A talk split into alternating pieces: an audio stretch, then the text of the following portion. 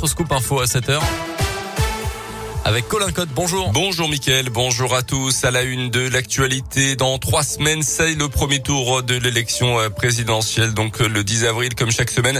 Radio Scoop vous emmène à la rencontre des électeurs, mais aussi des militants pour chacun des candidats en lice. Ils sont 12 au total. Aujourd'hui, on s'intéresse à la campagne d'Éric Zemmour. Léa Dupérin s'est rendue dans un marché de la région. Sur le marché ce matin-là, il y a ceux qui sont déjà convaincus. Monsieur, bonjour, le programme d'Éric Zemmour. Bonjour. Ah, mon copain. Ah. je vous le prends au retour. Vous le prenez au retour. Et puis ceux qui, à l'inverse, ne cachent pas leur franche opposition. Madame, un programme d'Éric Zemmour Surtout pas. Ça va pas, non Extrême droite.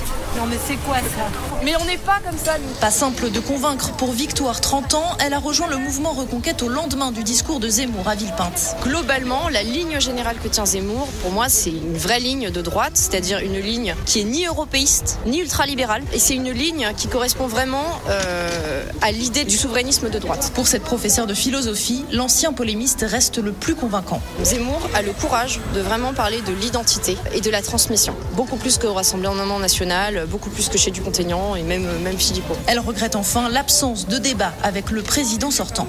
Un reportage à retrouver sur notre site internet radioscoop.com. Eric Zemmour qui demande d'ailleurs à l'État de sévir après l'agression de plusieurs de ses militants vendredi. Certains ont été aspergés d'essence, insultés ou alors euh, lors en marche de meeting ou lors du collage d'affiches.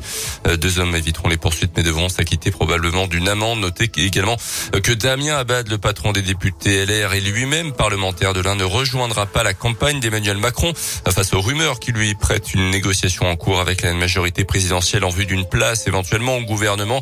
L'élu rejette cette hypothèse, réaffirmant son soutien à Valérie Pécresse, pourtant pas au mieux dans les derniers sondages.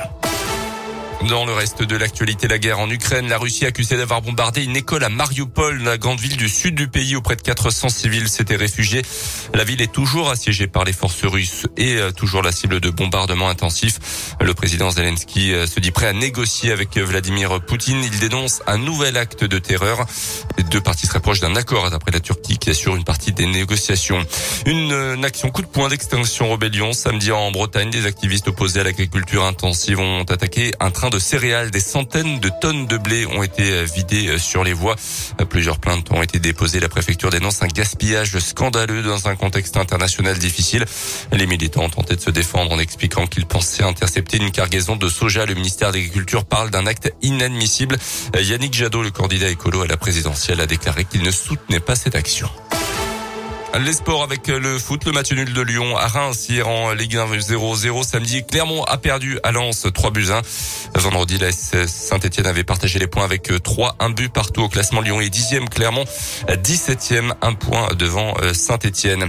En national, le FBBP a retrouvé le chemin de la victoire vendredi 2-0 contre Sedan. Les, Bleus restent 4e et joueront contre le leader Laval dans une semaine. Et puis là, adhère pour Simon Détieux. L'Indino a terminé la saison de biathlon de très belle manière ce week-end après sa dernière course avant sa retraite. Le biathlète d'Hauteville a réalisé une très belle perte sur la Mastart d'Oslo. Il termine en neuvième position. Quentin Fillon-Maillet termine, lui, la saison à la septième place.